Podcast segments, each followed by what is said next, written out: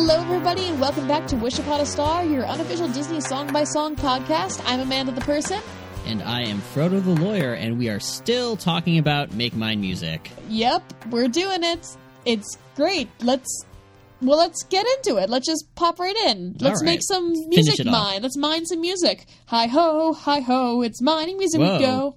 Do you think this was like all a, a reference to Snow White and Seven Dwarfs, the mine, the double Oh. meaning of the word mine? Oh, you know what? I'd pull, I'd pull a theory out, but I don't want to make these episodes any longer than they have to be. Well, I mean, we, we obviously talked about how Zac Efron was in control of the mine.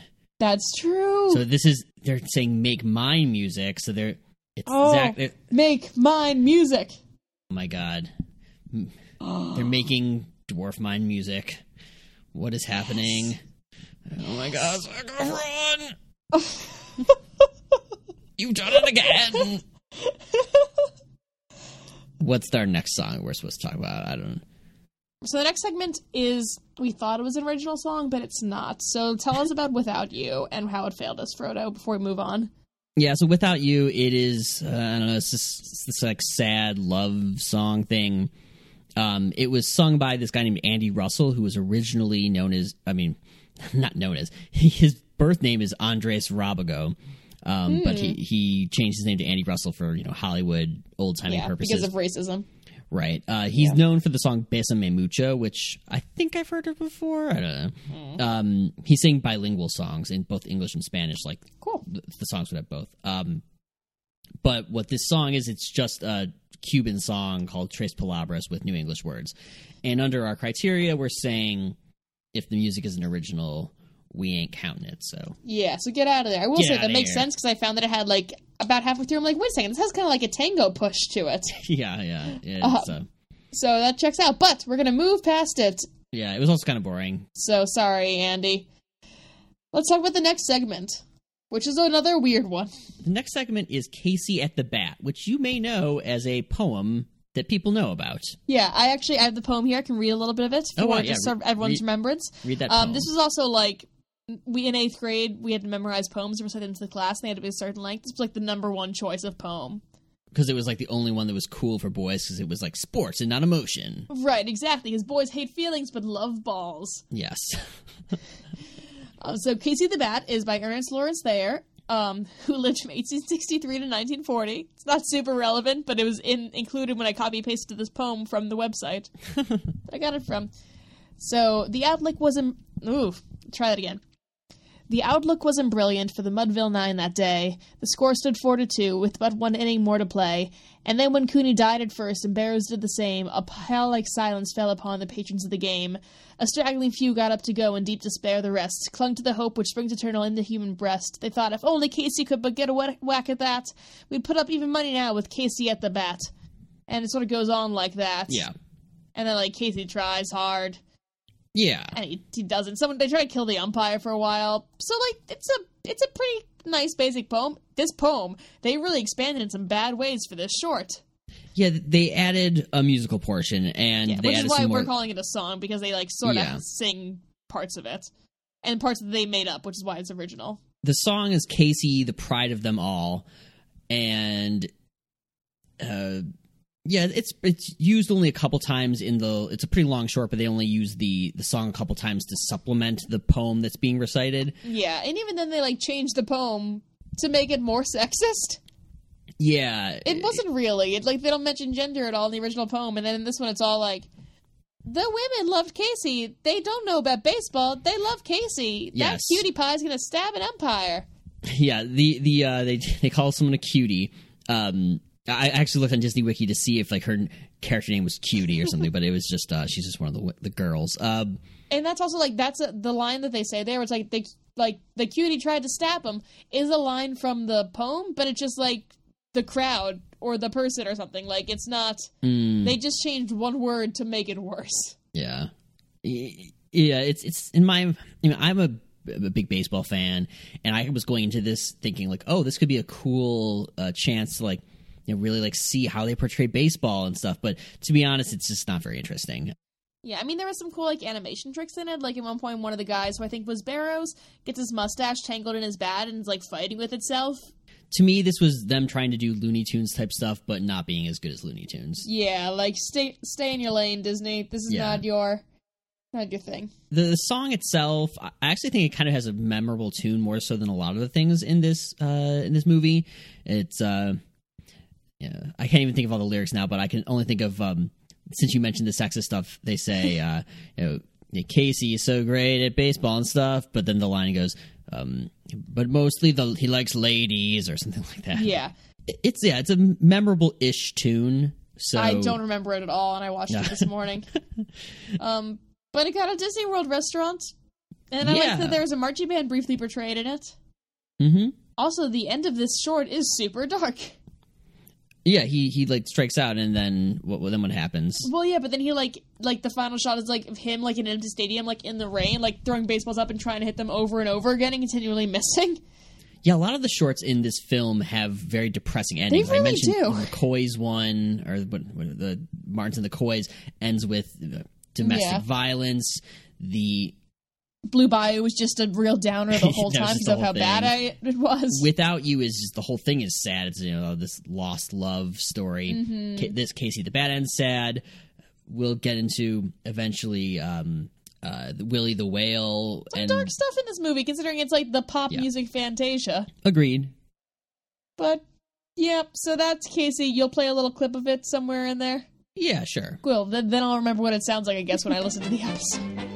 Oh, what a lark to ride out to the park and just to see Casey.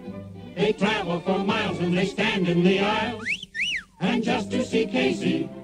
The ladies don't understand baseball a bit.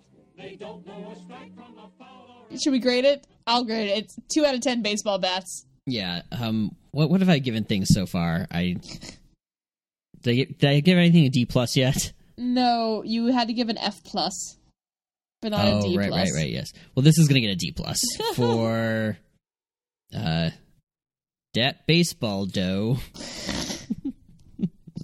Perfect. I I mean I don't have anything else to add for that. Two out of ten. I thought it was boring, but it's not the worst Disney song. I guess. Uh, two silhouettes is next. Yeah, Two Silhouettes was nicer. Two silhouettes become as one when lights are low. And with the night slumbering on. Two Silhouettes is described as a ballad ballet. Um, it's the song is sung by Dinah Shore, um, and it's again just a very generic sounding '40s song. Um, and in front of these two silhouettes of dancers. And it's real actors, right? That they are kind of yeah, it turning into is. The technique is called ro- well, it's called rotoscope, um, or rotoscoping. explain it, please. Yes, this is Amanda's professor moments. She's a I know things. She has tenure. oh, there it is. Um, so it's an animation technique um, where animators trace over motion picture footage frame by frame to produce realistic a- action.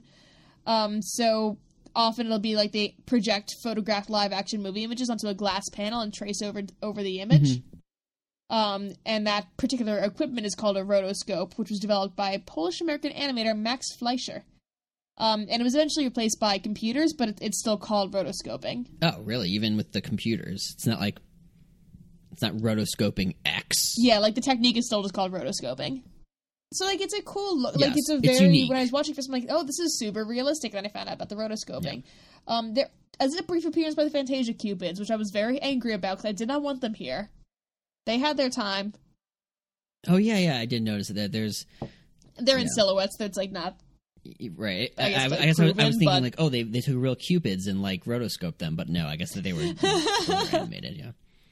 Yeah, yeah. So you didn't care for this one. It No, I mean, like. I think it, it's not like I disagree with anything that you just said. I just um, I just didn't. Well, those were mostly facts. I didn't give really my opinion yet. Well, you said it was So- generic 40 sounding. I kind of I agree with that. Um, Yeah. most of my notes were not about the actual song because I found it kind of boring. Um, I took a few notes on Dinah Shore. Did you do the same?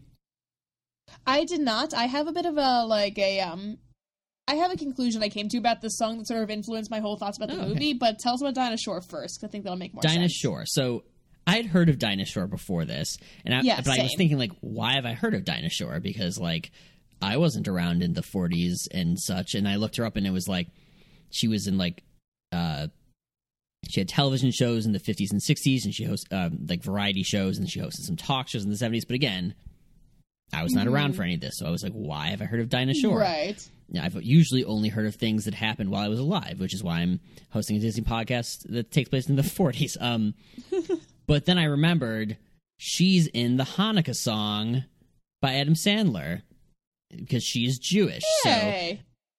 So, um, and the lyric specifically goes, and I'm going to do an Adam Sandler impersonation, so bear with me. I'm excited and also scared. D- David Lee Roth lights the menorah.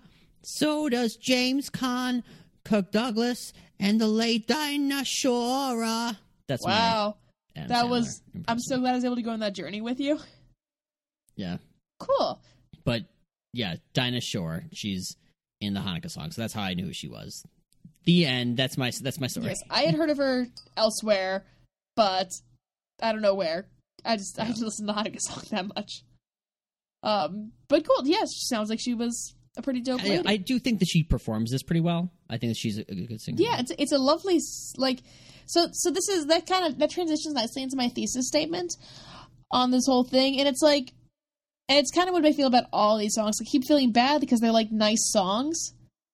Um, like they're all tech, they're all Mhm. fine, they're sound nice, but like in the song they keep talking about like the lyrics um go like part of the lyrics go two hearts on fire will soon inspire the stars to dance the flames that stray will light the way to our romance and like there's no fire in this or any of them which i think is what separates these songs from like what we think of as Mhm. disney songs because one thing that traditional disney songs tend to do really well is get to the heart of the character and what they want and expose their raw emotions even things like i'm wishing shows the deepest desire of the character right a character we learn about quickly and so can care about um, and then you can look at, like later more powerful versions of that like part of your Yeah. world um, like as an example where you like you connect with the character and then the song and i think that's one of the reasons why like you and i didn't super connect with wish upon a star. And like we weren't sure why and got some flack from it. I think it's because we just like didn't care about any characters yet and there was no one who was like using it as their wanting or their yearning and always returning. Um and like also why we don't care about any of these songs because there's just no one there to care about it's just some nice song that's happening. Yeah, and I think that the- you know we we both liked all the cats join in, and that gave us Yeah. a few characters. It- it- It's not like we have to know a lot about these characters or have them have dialogue. It's really just you know, sort of showing them doing something.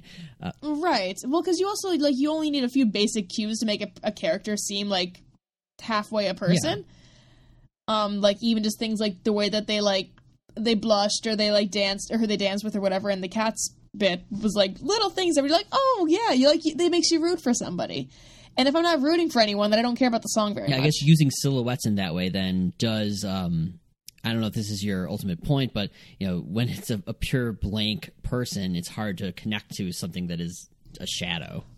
Right. Plus, they weren't like they were doing a nice dance, but it it wasn't an emotionally charged dance, and Yeah. because if there was no emotion, there was no character for us to connect with. The song didn't become interesting. Mhm. Yeah, I agree. Well, playing off of your your thesis, then I'm going to put forth my uh, my statement of one thing that I would change to fix this song. Yes. My one thing I would change. Um, you know, I I mean, I, I hate the melody, so obviously I would like. Ideally, I would change a lot of things, but if I was going to change one, sure, but you get one. just one thing, I would have the two silhouettes. Mhm. I would have them do something besides dance. Ooh, nice. Like have them act out a scene or like do anything interesting other than like dance for 20 seconds. That's what I would change. You know, like have them like I'm microwave it. a pizza, you know, whatever. Some any, anything. Ooh, yeah. Dancing is nice, but like it wasn't really communicating anything to me. And if they did microwave pizza, that could bring the fire. Exactly, yeah. Could I offer a potential from from my end? Yeah, go ahead. I want to keep dancing, but I want to take the silhouettes away and replace them with the dancing figures of Vanessa Hudgens and Zac Efron in High School Musical 3 when they danced to Can I Have This Dance? Or May I Have This Dance? I don't remember the I name. don't. I've never seen High School Musical three, and I don't want to. No. Well, we're going to fix that at some point. But they sing, they dance to a, they sing and dance to a very nice song near the end of their senior year, on in that rooftop garden thing again from High School Musical one. And it just is a very nice visual of the two of them. They look happy and in love, and I can keep the same music even and just put them not in silhouettes, just them. Like Photoshop the background off of theirs and put the background of this on instead, and that's my short. I I think that works. that works. Um, you know, like there's some people that like like to mix all of their Thanksgiving food together, and some people that like to eat like their turkey separate from their stuffing. For, for me, Right. like I like to eat my High School Musical uh, separate from my uh, terrible 1940 songs. Well, in both Thanksgiving and in this, I'm a mixer baby. Did we? We didn't grade it yet, though, did we? no, I'm I'll say mine. I'm giving it a D minus for Dinah Shore. I'm giving it a two for out of ten for I don't remember how the song goes, and I listened to it eight hours ago. It's a real shame. Okay, well then the next one up is Peter and the Wolf. Uh, We talked a little Mm-hmm. Which is not an original song. No. It is by it is quite in fact a famous song. yeah. Now you might think it's like really old, but it, it only was written in 1936, which was only 10 years before this. You know, it would be Yeah, like time is wild, y'all. yeah, it would be like if you know a movie that came out now had like I'm on a boat or something like that. You know, that's the, the same equivalent of time. I would love that. I would love the Fantasia version of I'm on a boat. Well, you'd be like, oh, you know, such a famous song. um, it was written by a Sergei Prokofiev, who is a Russian, and it was written for children, which I think is a, a cool thing about it. Um, now, you had mentioned before we started recording that you're not the biggest fan of this. I am a big fan, and I'd like to tell my little fan story of Peter and the Wolf. Please do. Peter and the Wolf. Uh, I had never seen Make My Music before we we did this, but Right. I had seen the Peter and the Wolf segment, and I think that they released it specifically on VHS just by itself in the '90s, and so that's why I've seen it. And this was something I really liked to watch when I was growing up. Okay. Like I said, it was written. It's a classical music piece that's written for children, so it's meant to really resonate with children. It tells a story of a young boy Peter and his animal friends as they go hunting for a wolf. And specifically in the music, each character has their own uh, leitmotif, which we've discussed before, and I never know if I'm saying that word right, but and I always forget. um, and each of these motifs, they have uh, a different instrument playing them. So Peter has the strings playing for him. Uh, the bird Sasha has flute. Yay. The duck Sonia has oboe. The cat is clarinet, and the wolf has French horns. And as a you know, I, I don't know if this is the case, but um, just thinking sort of in retrospect now that I'm doing a music podcast, um, I think that seeing this as a young boy uh, and really liking this probably influenced my the fact that I um I really care about music in in movies and in stories Yeah. and how music can be used to tell a story. And you know the fact that in Peter and the Wolf that's the whole point of what it was is the each character has their theme and that's you know that's how the story is told and how the Right, song is told. So uh, i guess what i'm saying is that it's all this section's fault why this podcast exists Aw, I mean, I didn't like dislike this section. Like, I, I really liked the assigning of the of the mo- music instruments, like to characters and- things like that. Like, that was super cool. Um, I just thought that, like, I mean, like, it's for kids, and because I never saw, I never saw it as a kid. Some things hold up well and translate well to adult people, and this one for me, like, didn't scratch the Yeah. itch. But it was nice. I was sad when the bird seemed like it was murdered, and then went to bird Yeah. heaven but then got better. Yeah, I, guess. I think uh, yeah that that is the thing that always scared me as a kid. But the but he does he does sure uh, the duck does survive ultimately. Since this isn't a Disney song, um, and I don't think that the state of Sergei Prokofiev is going to like find out about this podcast, let's play some of the uh, the song for you guys to listen to. Perfect.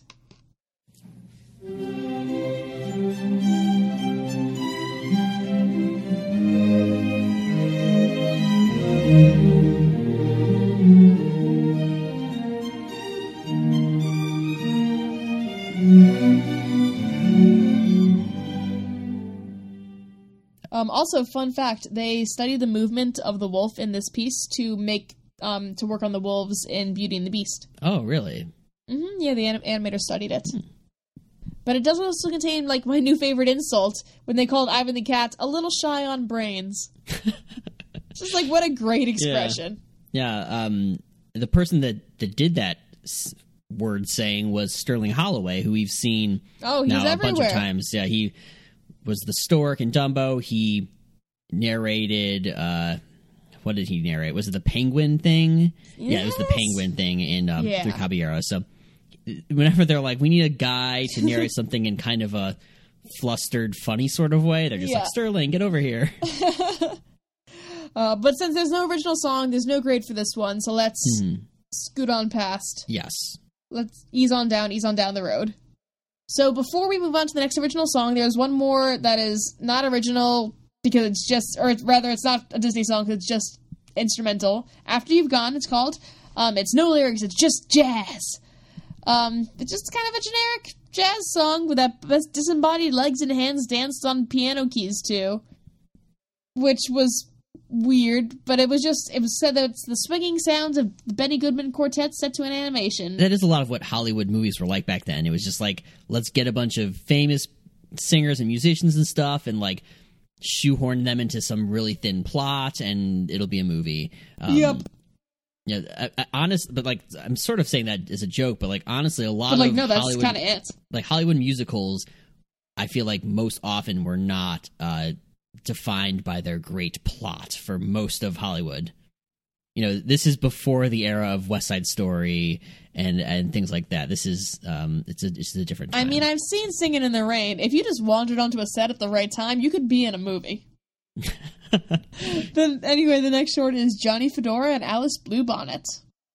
This this is the last original song. yeah, So Johnny Fedora and Alice Bluebonnet, the kissing hats. The kissing hats. The kissing um, hats. You think that people would notice that these hats had eyes and were kissing so much? Um, the eyes almost looked like um, or reminded me of the Brave Little Toaster a little bit. Yeah, yeah. I didn't think of that before, but yes. yeah it, it's I I like this song, but I didn't love the short. Does that yeah. make sense? Yeah, that checks out. So the, the short is a fully sung story sung by the Andrews Sisters, another famous Hollywood group. Um, they did about- Boogie Woogie Bugle Boy. Yeah, the thing that people yeah. have heard of. um, and it's about these two hats, Johnny Fedora and Alice Bluebonnet, who are in love in a shop window, and then Alice Bluebonnet gets sold. Um, and Johnny Fedora goes on sort of an epic quest to get her back that involves him being bought and then stolen by a hobo who later shoots a guy.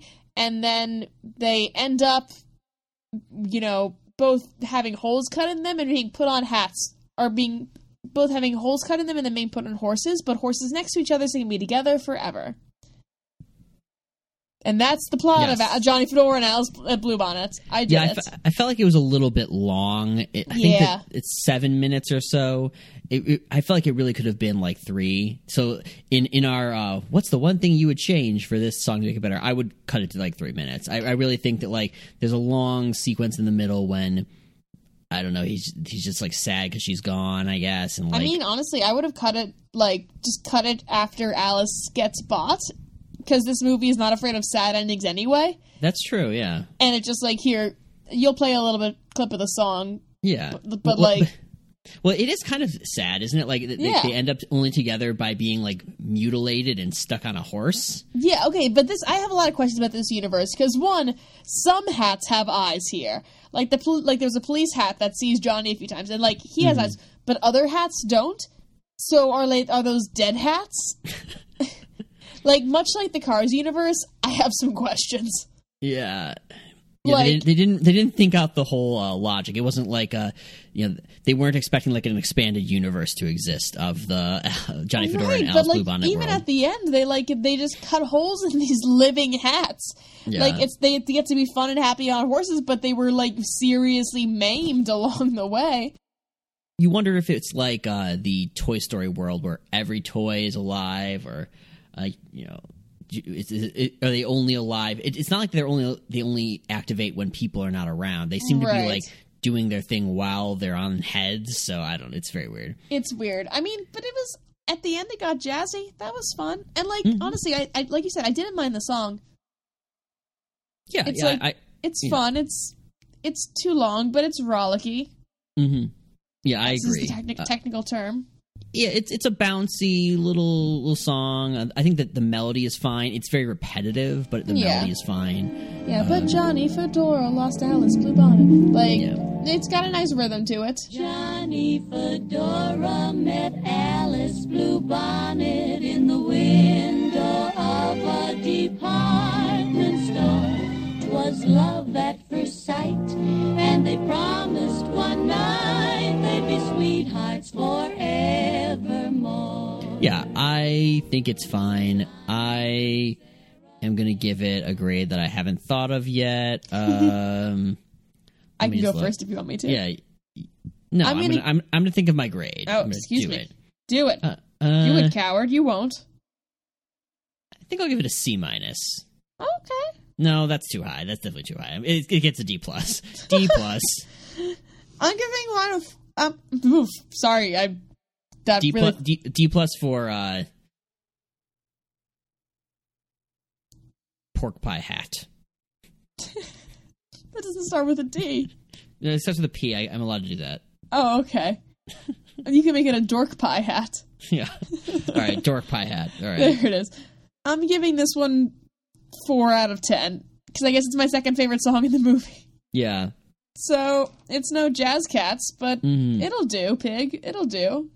Yeah, I, I, I could perhaps be convinced to give it a C minus, but I was just sort of looking at other songs I've given C minuses Sure, to, sure. and and versus D pluses. Uh, you know, uh, you know I what? don't know, no, though. it, it's u- it's it's unique enough, and I bet we're gonna have enough bad songs coming up that I I'll give it a C minus, a C Nice. minus for Dork Pie Hat, you can always adjust later if you need for to. for Cork Pie Hat, Cork for- pie hat. Yes. Uh, Cork pie hat. uh, yeah. That's all I have to say about this one. Yeah, same. So there is one more short in the Mm-hmm. movie. It doesn't have a song, but I think we should at least mention it. Yes, it is the whale who wanted to sing at the Met, Which, is was an opera. existentially horrifying nightmare of sadness. Yeah, it's it's by far the longest segment, or maybe Peter and the Wolf, but it's it's also very long. Um, yeah. And it's not really like it's not a song. Like there's bits of songs in it, but it's mostly Right. just like this whale singing opera. yeah, and I I do like that he sings that shortening bread song because I I Yeah. that's like one of those tunes you know a lot, but like I never like knew what it was called, and now I know it's like. Mama's little baby loves Baby shortening, loves shortening. shortening, shortening. Mama's little baby loves shortening bread. So yeah, so the basic plot of the whale who wanted to sing at the Met is um, there's this whale who sings opera, um, and people find out about him and assume that he's swallowed an opera singer or Yeah. perhaps two opera singers, and so go out to kill him. it's kind of similar to the plot of uh, Lost World Jurassic Park. Right, right. like, Large animal Yeah. Must destroy. Only in this case, large animal loves loves the power of song. Um, yeah, I mean, if you think about it, like in that, that's kind of making me like it more. Now that I'm thinking of it in the terms of like uh, as a sort of a spoof of King Kong, like then it's kind of funny. Yeah. Uh, when I was yeah, watching or it, like I, um, I was like, this is not good or funny or anything. But yeah, yeah. What's the what's the big what's the big lizard guy? Godzilla. Yeah, like Godzilla. Yeah, but they don't try to capture Godzilla. They just like have their cities destroyed by him. That's true. Um, and he, I mean, he's a very talented whale. He's great at casting a shortening bread over the waters, and like, it's nice. And they like when they get out there, the whale. They're like some people, like some of the birds, tell the whale that like he's in the newspaper, and so he's gonna have his big break. And then when the boat gets out there, like all the sailors on the boat like fall for Willie, hmm Willie the whale and really like him and like don't and keep the captain from shooting him for a while and we see this like nice dream sequence of Willie like what could be mm-hmm. where he like sings to the Met and does all these beautiful operas and then He gets killed. and then the captain shoots him with a harpoon And he and he dies. dies and He- goes to whale heaven Yes. which is the second time we've seen animal heaven in this movie Yeah. What, when else did we see Animal Heaven? I don't remember. well I mean I know that the bird in um, Peter and the Wolf didn't actually die but they still show us bird heaven Oh, okay. Yeah. Uh, Yeah. I forgot that. Um honestly, like I just didn't love this short. Like it just, I thought it was too long, and I thought that like it it just was narratively weird. Like because it starts off with like where they're like like we don't see Willie like there's like news of him, and then they're like we have to, Mhm. and then they have to go get him. Um, it, it, was- it was like just I just felt like it was a kind of a mess, and then it ends with I he's mean, it's just kind of like- and and I liked the montage of his potential success, Yeah. but like most opera, it did end in murder. Yeah, maybe that was also intentional. Yeah, I if I was going to to change this, so th- my one change I would do to make this short in a package film better, Mhm. I would take the whale, take the Willie the Whale, the opera singer, and I would take the the guy trying to harpoon him, and I would get rid of all of them and replace them with a Donald Duck cartoon. The end. Oh no, I liked it. No. I would probably, if I was going to change one thing, I would put it at the front of the movie. Oh, okay. Well, I think it would be a better intro than than Blue Bayou, but um, yeah. Sorry, I Yeah. didn't like it. Sorry, No. guys. I mean, like, I don't know. It's kind of like it's it's kind of feels like it's the original ending to Little Mermaid that Disney changed because it was too dark. Where like Ariel doesn't end up with Eric and like becomes Seafoam, or like gets or she gets to go to heaven because she experienced love. Oh, really? That was a thing. Yeah, because in the Hans Christian, Ander- Hans Christian Andersen story, um, like mermaids when they die, they don't have souls, so they don't go to heaven. They become Seafoam. Oh, Um, and so like Eric rejects her. I mean, he's not called Eric, just like the prince rejects her for another girl, and so she dies of sadness. But because she's learned to love and gained a soul, she gets to go to heaven. oh, all right. Yeah. that's that's cool. Yeah, I think we mentioned somewhere else in the podcast that I've been to Copenhagen and went to the went on the Hans Christian Andersen ride and like, but I didn't go see the Little Mermaid statue because it was like too far of a walk from my um my hostel. So that's probably why I don't know all. Of And this. I have done both of those things, the statue and the Christian Andersen ride. And I did the statue twice, I think. I don't know if I I don't think I went on the ride twice. The second time I was in Copenhagen. But either way, I know my, my Andersen. But Yeah. one thing I wanted to mention, um, that I got again from that Tor.com article, um, was thought was an interesting point. The sort of last moment of this is of this, like as Willie dies, is the narrator saying, um, like, don't feel too, don't don't be too mean to the captain, um, because Willie's singing was a miracle, and people aren't used to miracles. Um, and they mentioned in the article It's like a that Jesus figure. well, they said that they thought that it was could be a commentary on like the animator's own artistic merit, and they were doing this super cool work that like was doing really poorly at the box office, and no one really appreciated them. And like just because people weren't used to miracles didn't mean they weren't miracles, That's fair. right? Like I thought that was. I mean, it doesn't really justify like whale murder, but I thought it was like an interesting perspective on it. Yeah, it doesn't really justify the existence of this entire movie, but you know, it's an interesting point. Yeah. Yeah, but like, or even things like like other things that flopped, like just like them being like, "Hey, we what we're doing is art, whether you see it as art or not." And I liked that. I do want to talk briefly about Nelson Eddy, who oh yeah, did he's the voice. who's the he's the voice of every voice in this short, of which there are several. That's crazy. I didn't know he did every voice. So Nelson Eddy um, was a super famous si- singer. Actually, in his heyday, he was the most he was the highest paid singer in the world. Whoa. Yeah. Also, fun. My favorite fact about him is that he worked in the newspapers for a while, but he was fired from being a copy editor at his last job because he sang around the office too much. He probably sang the Mammy Shortening Bread song. Probably. Then someone shot him with a harpoon. um, no, so he was a super famous singer. Um, worked in all sorts of movies and things like that.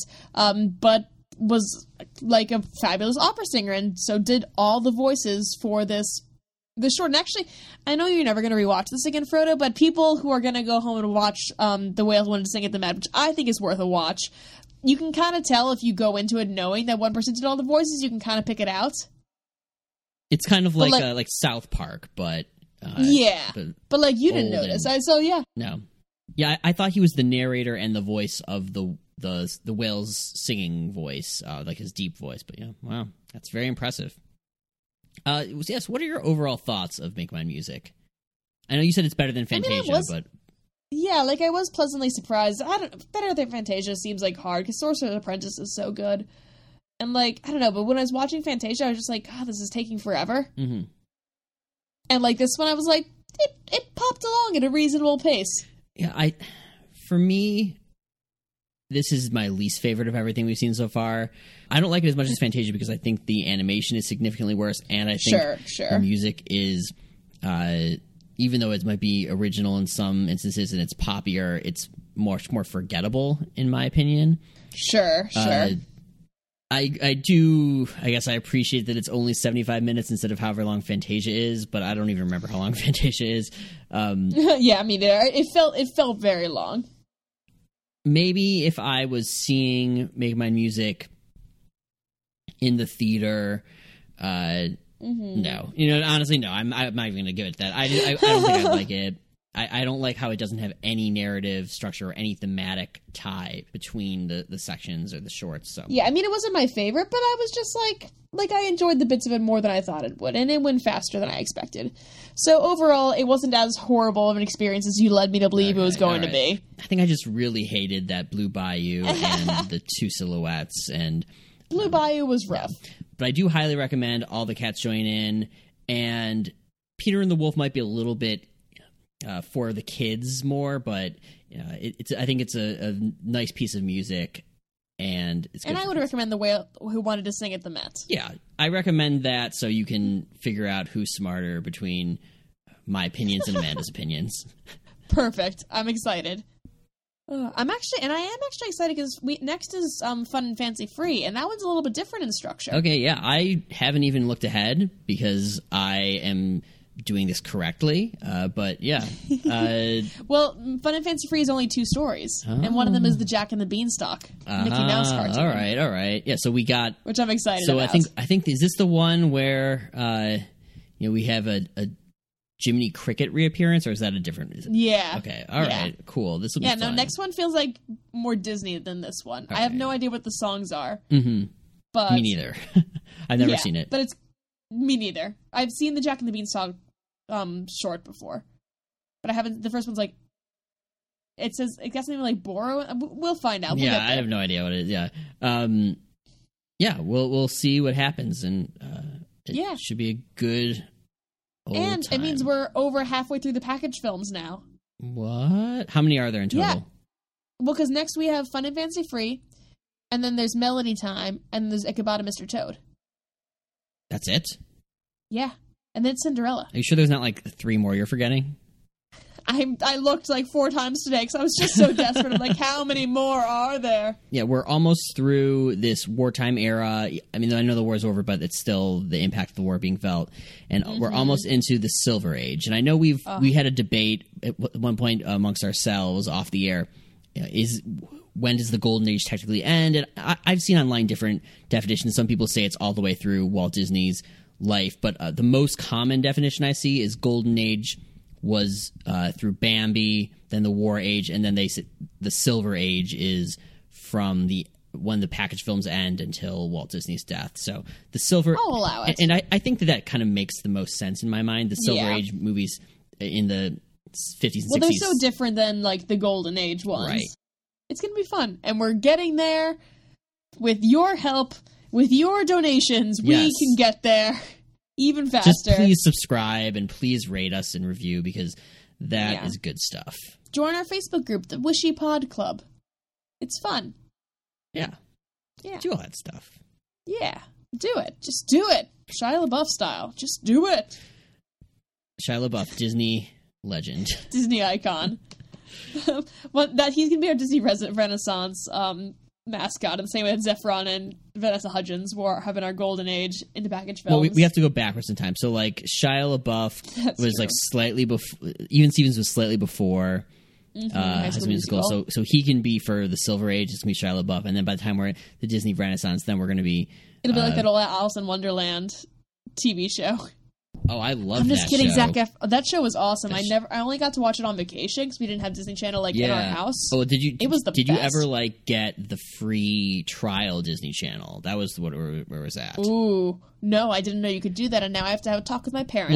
Well, I, I don't think we did anything. I think it was just like once every like three months we got like a a few day trial of Disney Channel, and like the kid shows were only on like in the morning because like I guess Uh-huh. that's how shows work. So I remember, and like we had to take advantage of our time with Disney Channel. So, oh yeah, obviously. So like, You're we- gonna we would- cancel everything. Yeah, we would like wake up at like you know whatever is early for a kid, like five or six a.m. and like Uh-huh. crawl to. Uh, we could walk by then at this point. We would, we'd walk into our parents' room and like turn on their TV, and we'd be like, "I don't care that it's the morning. We have to watch Fraggle Rock because this is our chance. This is our chance for Fraggle Rock." Honestly, if I were your parents, I'm surprised that that wasn't that didn't convince them to just buy Disney Channel. Yeah, it's, it's a good if only they could avoid having you crawl into their beds once every three months at six in the morning Yeah, to watch Fraggle Rock. yeah, that's a good point. Nothing against Fraggle Rock, but like, its privacy is important too. All right, I don't even know what we're talking about anymore. All right, The, goodbye. the important, Go the important message is that I'll never abandon Zac Efron, and I- this has been Amanda the person. And this has been me, Frodo the lawyer, signing off. And thank you for will- thank you for listening to Wish Upon a Star. Make me mines. Make the music of mine. Feed mine. Zac Efron his mind music. Feed it to him.